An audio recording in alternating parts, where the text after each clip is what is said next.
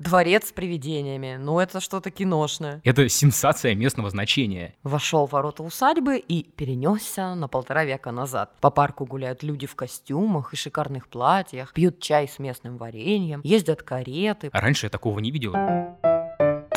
Привет, это «Путь дорога», подкаст о том, как любое путешествие наполняется смыслом, если покопаться в истории и настроиться на приключения.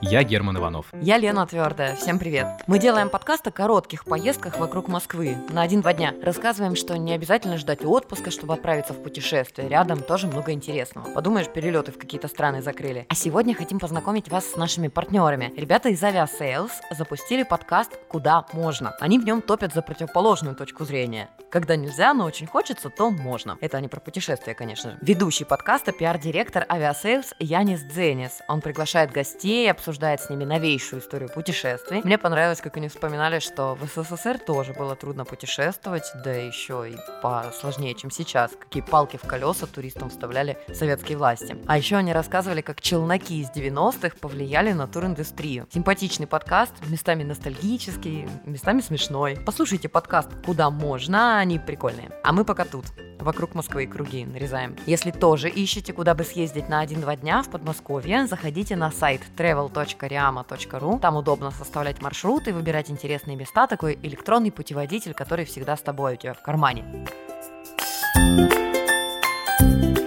А мы сегодня расскажем, как ездили в Быково, полузаброшенную усадьбу на грани исчезновения, но очень красивую. Про загадочного опального архитектора Василия Баженова, который строил по всему Подмосковью свои гениальные здания, но нет доказательств, что это был именно он. Про заброшенный дворец, в котором призраки по ночам пугают охранников, и про беседку трех философов, спрятанную на острове. В ней трудно попасть, но мы знаем, как это сделать. До того, как поехать в Быково, мы слышали, что раньше там был туберкулезный санаторий, типа лучше туда вообще не соваться, а то вдруг там зараза сохранилась. Но мы же туристы и любим все новое, и решили не верить непонятным слухам. К тому же мы знали, что там какой-то невероятный храм. На фотках он смотрится как диснеевский замок. И еще есть большой кирпичный дворец на холме. Такое точно надо увидеть своими глазами. Я посмотрел в интернете и не нашел там сайт усадьбы, но я нашел инстаграм Быкова. Оказалось, за усадьбой сейчас присматривают волонтеры. Это обычные люди, которые очень хотят ее возродить. Мы договорились о встрече с Витой Буниной, ландшафтным дизайнером и волонтером. Она нам рассказала, что сейчас нормально действует только храм. Он относится к РПЦ, и вот они им занимаются. А главный дом закрытый под охраной, туда очень сложно попасть. Вот такие дела. Но нас это не остановило. К тому же, раз там года годами работают волонтеры, значит, туберкулеза уже никто не боится. О чем мечтают волонтеры в контексте усадьбы? Да.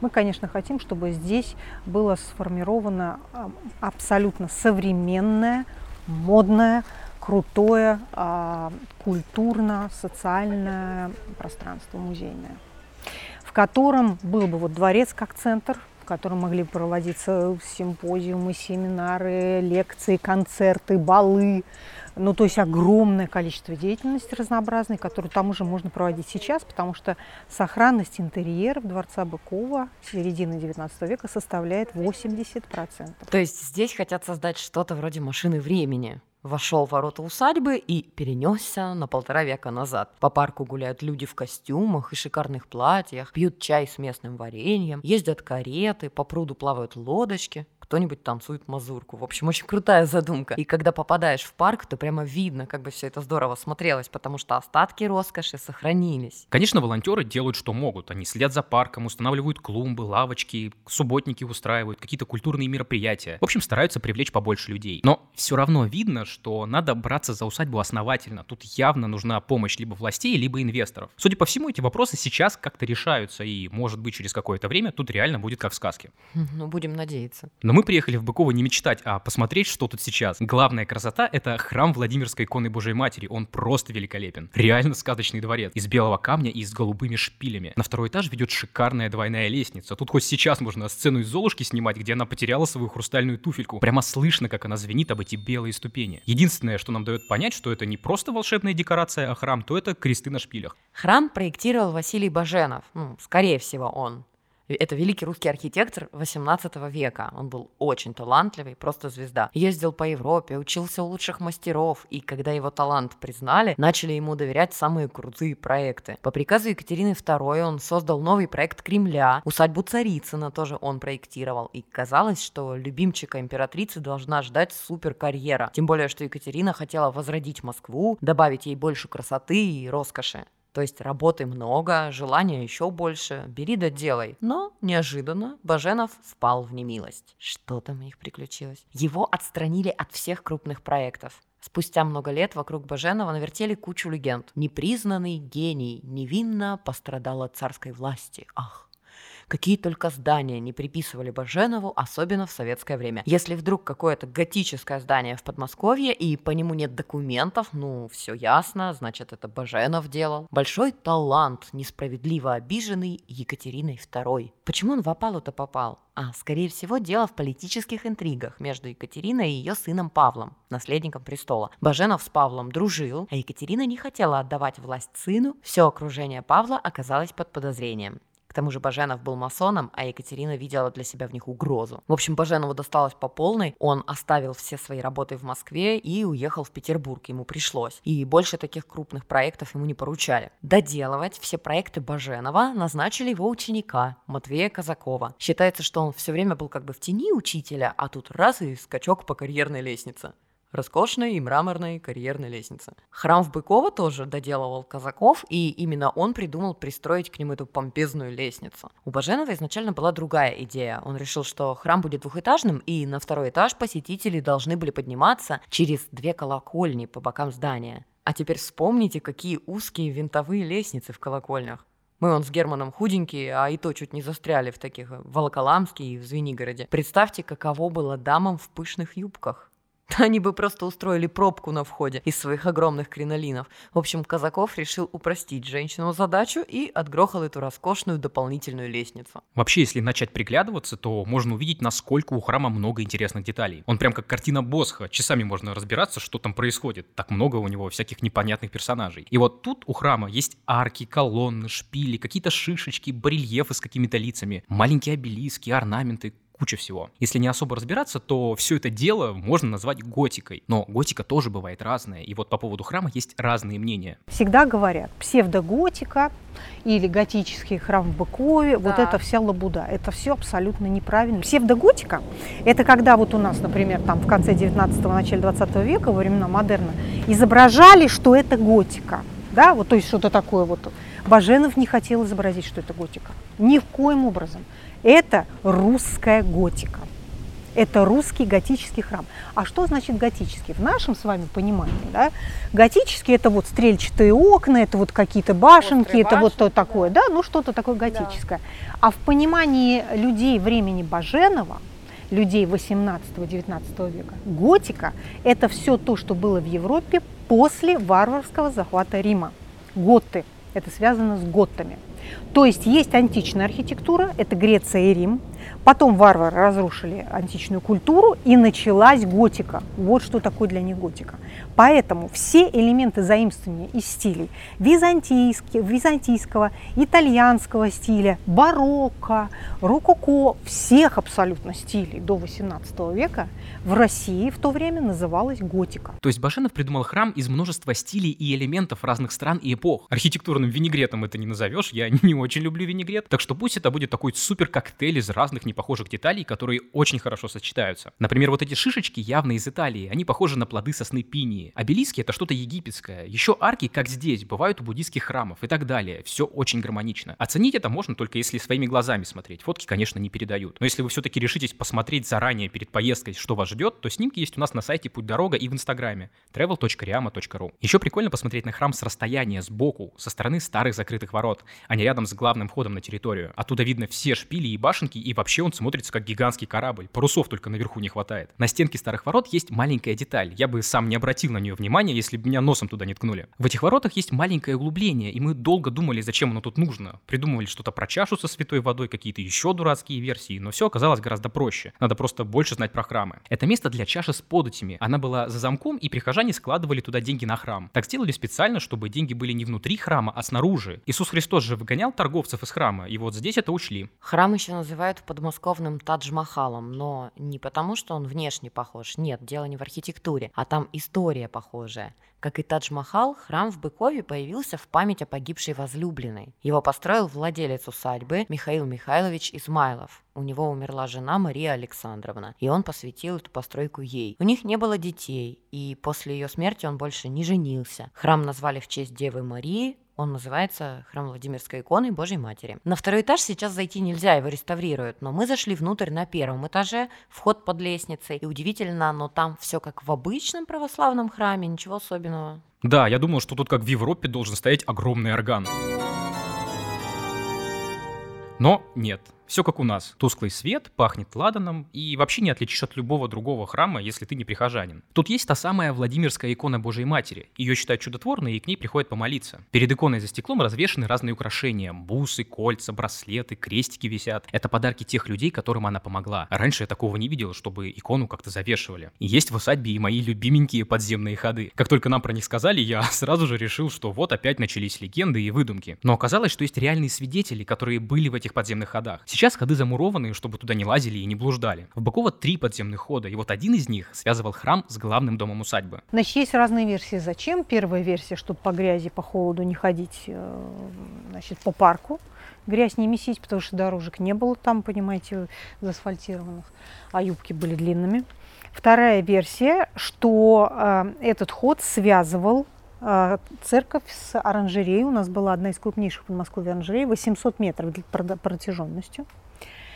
И э, для того, чтобы в храм поставлять живые цветы постоянно, в храме всегда должны быть живые цветы для декора, э, был вот этот ход, потому что по улице зимой, ну, в нашем климате невозможно носить цветы. Мы сколько могли еще полюбовались храмом, со всех сторон его обошли и пошли в парк. У парка вход такой забавный, старая ржавая калитка, похожа на крутящийся вход в советские парковые аттракционы. Кто-нибудь помнит такие? Прям ностальгия. Если смотреть на эту калитку, не скажешь, что это вход в парк. С какого склада металлолома ее принесли? И это не такой парк, каким мы привыкли в последнее время. Благоустроенный, с красивым центральным входом. Тут парк больше похож на лес с тропинками. Какие-то места видно, что недавно волонтеры расчищали, убирали, а где-то прямо заросли-заросли. Все поросло кленами, например. Клены, оказывается, деревья-сорняки. Я такого не знала. Оказывается, деревья тоже бывают сорными. Они растут очень быстро и мешают историческим деревьям, каким-нибудь благородным дубам или лиственницам, соснам. Их надо убирать. Вообще то, что лес прозрачный и в нем есть тропинки, это все заслуга волонтеров. Без них тут был бы непроходимый бурелом. А так по парку приятно гулять, дорожки засыпаны щепой, и она так вкусно пахнет, причем как в столярке. Да, в парке все в зелени, и есть старинные дубы и липы, которые еще помнят бывших владельцев. И есть два пруда. В одном из них сразу два острова. Мы обошли его вокруг и посмотрели на ротонду. Это высокая белая беседка с колоннами. Она очень красиво отражается в пруду. Выглядит просто волшебно и прямо таинственно, как последний кусочек погибшей цивилизации, которую поглотила природа. Добраться к ротонде можно только зимой по льду, а летом на лодке. Мостиков тут нету. Когда волонтеры проводят тут субботники, то всех перевозит лодочник. О, круто, представляешь, он получается такой паромщик, проводник между миром современным современным и 19 веком. Плавучая машина времени такая. Интересно, они ему платят монетку, как Харону? Вот он, кстати, лайфхак, как попасть на остров и посмотреть на ротонду вблизи. Надо участвовать в волонтерских субботниках. Как-то раз волонтеры все-таки сделали на этот остров мостик, чтобы прибрать там все. Но в итоге его пришлось убрать. Люди начали лазить, оставлять там надписи и мусорить. В общем, сейчас Таратонда как неприступная крепость на острове. И она очень красивая, прямо жемчужина парка. С какой стороны на нее не смотри, везде хочется сфоткать и полюбоваться. Мы изучили все ротонды, пришли к выводу, что это самая красивая ротонда. Она необыкновенная, потому что чаще всего ротонды это просто колоннада, ну, круглая колоннада.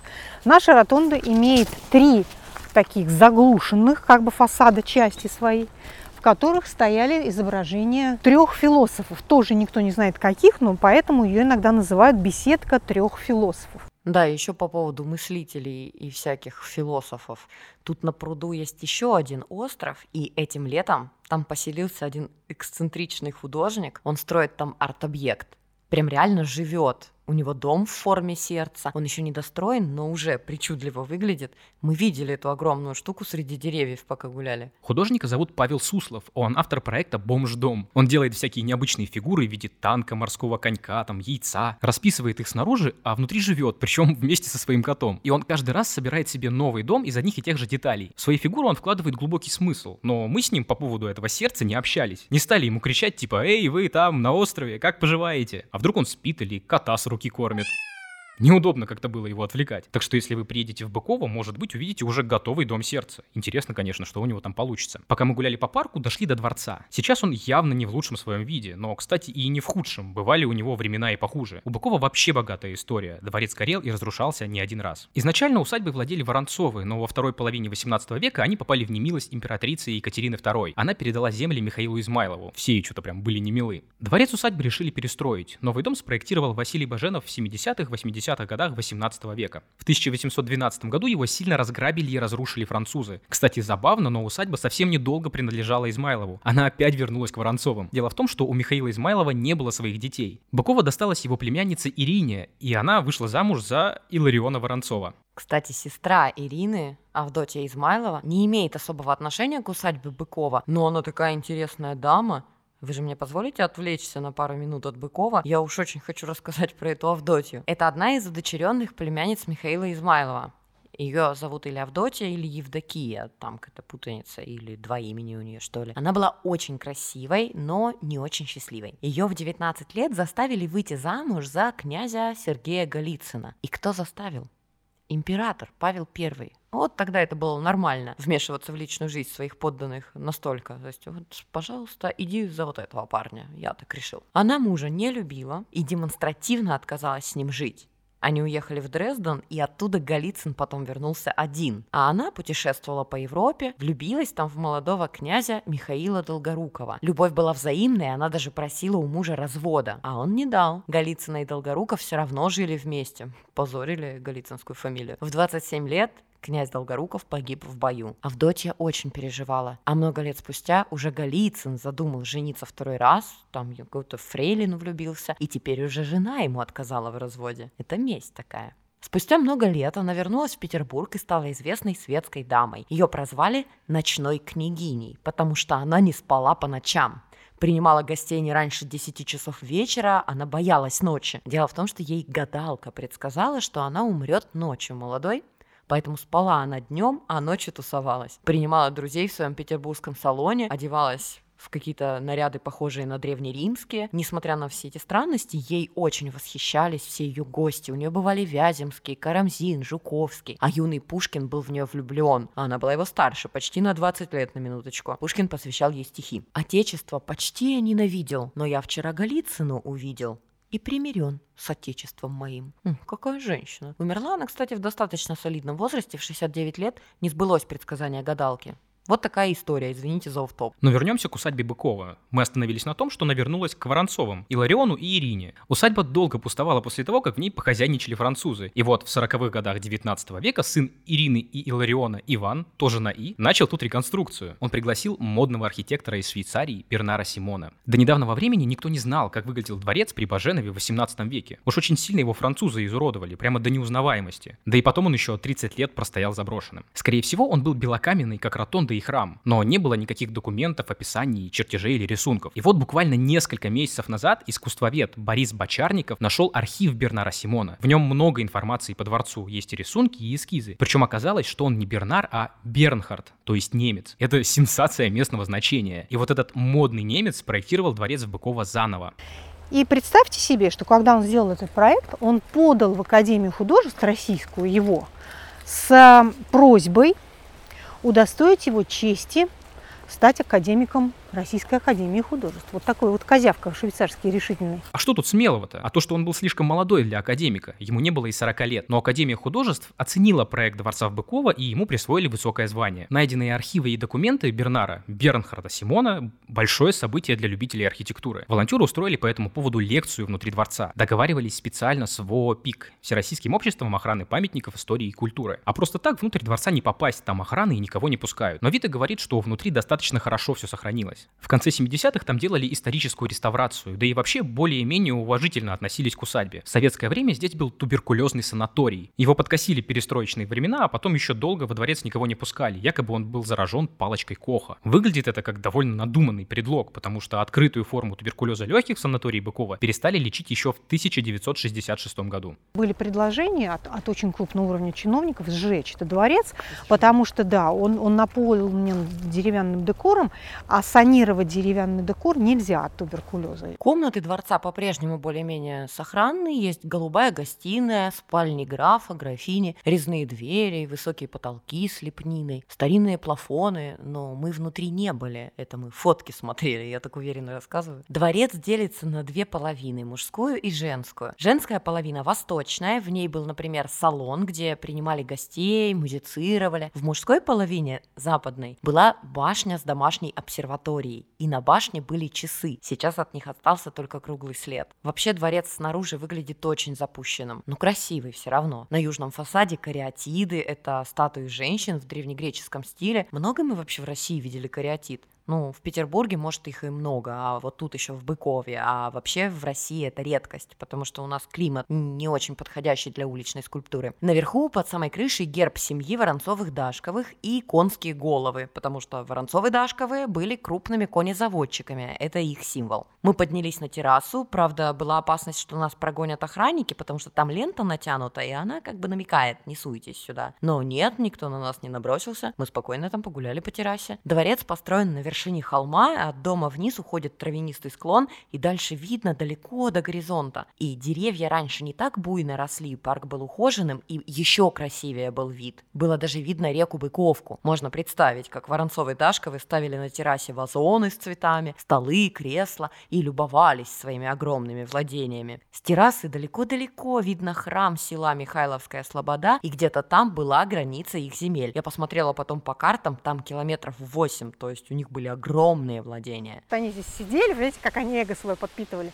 Вот они, вот это, мое, ага. все наше, да, вот типа там, маркиза Карабаса. А по поводу речки Быковки, которая по территории усадьбы протекала, тоже есть одна символичная штука. Она впадает в Москву-реку, а та течет у стен Кремля. Вот такая связь усадьбы Быкова с самым центром страны. Южный фасад дворца заметно так разрушается. Его захватывают всякие березки и кустики. Прямо из камня растут и ковыряют потихоньку древние стены. Некоторые трещины реально смотрятся угрожающе. И все забито, заколочено, какие-то фанерки в окна вставлены. Северный фасад парадный тоже смотрится печально. Там, правда, сохранилась балюстрада, фасада, это ограждение из фигурных столбиков с перилами, она осталась еще от архитектора Баженова. А с фасада осыпаются целые фрагменты, жалко, конечно. И чтобы эти куски не сыпались на голову охранникам, над крыльцом сколотили какой-то колхозный козырек из досок. Тут мы, кстати, все-таки встретили этих охранников, но они не ругались на нас, только спросили, кто это приехал сюда на машине. Но это были не мы. Кстати, слушайте прикол про охранников. У меня первое знакомство с охранниками было очень смешное.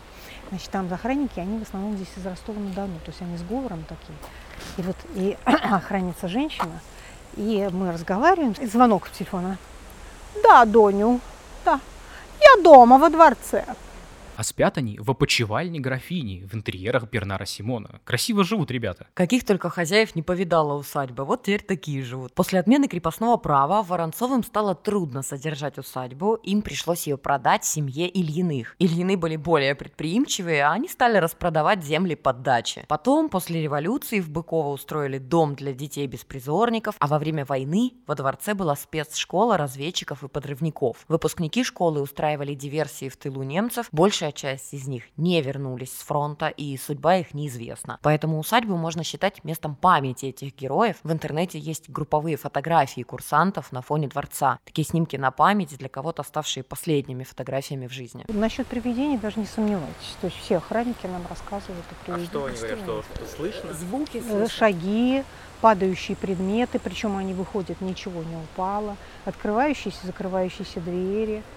Ну, то есть сам, они очень боятся. Они ночью там сидят все в норке, коморки, это у них есть две комнаты, и они особенно оттуда не, не вылезают. Дворец с привидениями. Ну, это что-то киношное. Конечно, тут любят снимать всякую мистику. И блогеры тут с лампочками лазают, и какие-то экстрасенсы. А из недавних фильмов Карамора Данилы Козловского тут снималась. Даже мы видели какую-то группу ребят, ну, явно киношников. По ним сразу видно, что они связаны с киноиндустрией. Я не знаю почему, но мы сразу поняли, они выглядят как хипстеры. И еще до того, как услышали, о чем они говорят, мы думаем, о, ищут, что же тут снимать. И знаете, что они обсуждали? Откуда и при каком свете лучше всего снимать зомби? Классика. Проблема заключается в том, что кино – это самая страшная вещь для дворца.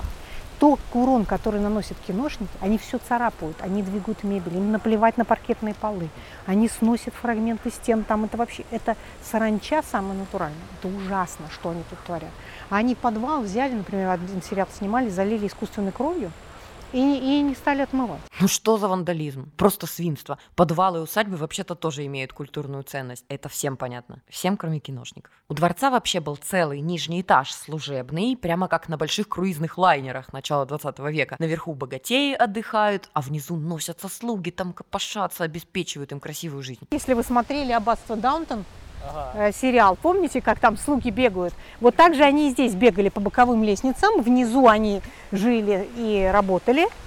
Единственное, что в отличие от э, этой английской усадьбы, в нашей усадьбе не было э, кухни во дворце. А, ну это мы знаем. Типичная история для наших усадеб. Аристократы не любили, видите ли, чтобы с кухни пахло. Тут был подземный ход в отдельное здание, как в усадьбе Горки, который вел из дворца на кухню. Помните, мы уже рассказывали о таком. Здание кухни в Быково сохранилось. Но как сохранилось? Там, конечно, застекленные окна, но все равно есть эти фанерки. Это прямо фирменный стиль современного Быкова. В целом кухня в жутком состоянии. А еще с окнами странная штука. Видна старая кирпичная кладка, по которой понятно, что оконные проемы раньше были сводчатыми. Хорошо видны эти полукруги. Их замуровали, а рядом заново прорубили прямоугольные. Что там сейчас внутри? Ничего. Ну вот совершенно пустующий такой тоже был бомжатник. Мы туда э, вкрутили замок, чтобы туда никто не мог проходить. А еще волонтеры восстановили маленький фрагмент портера. Это площадка перед парадным северным фасадом дворца. Они расчистили все кусты, высадили изгородь из боярышника, установили вазоны, тумбы и скамейки. На скамейках там есть такие трогательные надписи. На одной написано, что в 19 веке в парке была аллея черных роз, которые Воронцовы-Дашковы выписывали из Франции. А на другой скамейке написано, почему на фасадах дворца изображены вот эти вот лошадиные головы. Мы про это уже рассказали. Волонтеры хотят по всему парку поставить такие скамейки, и на них же можно указывать имена благотворителей. Эту скамейку поставила семья такая-то. Может быть, вот так, общими усилиями, парк потихоньку и восстановят. Тяжело это все, конечно, без поддержки государства. Из последней информации о судьбе Быкова я вот что вычитала. В российской газете в июне этого года написали, что усадьбу собирается восстанавливать бизнесмен Андрей Ковалев по программе «Усадьбы Подмосковья». Он будет обязан за 7 лет провести реставрацию и сохранить исторический облик. Это тот же предприниматель,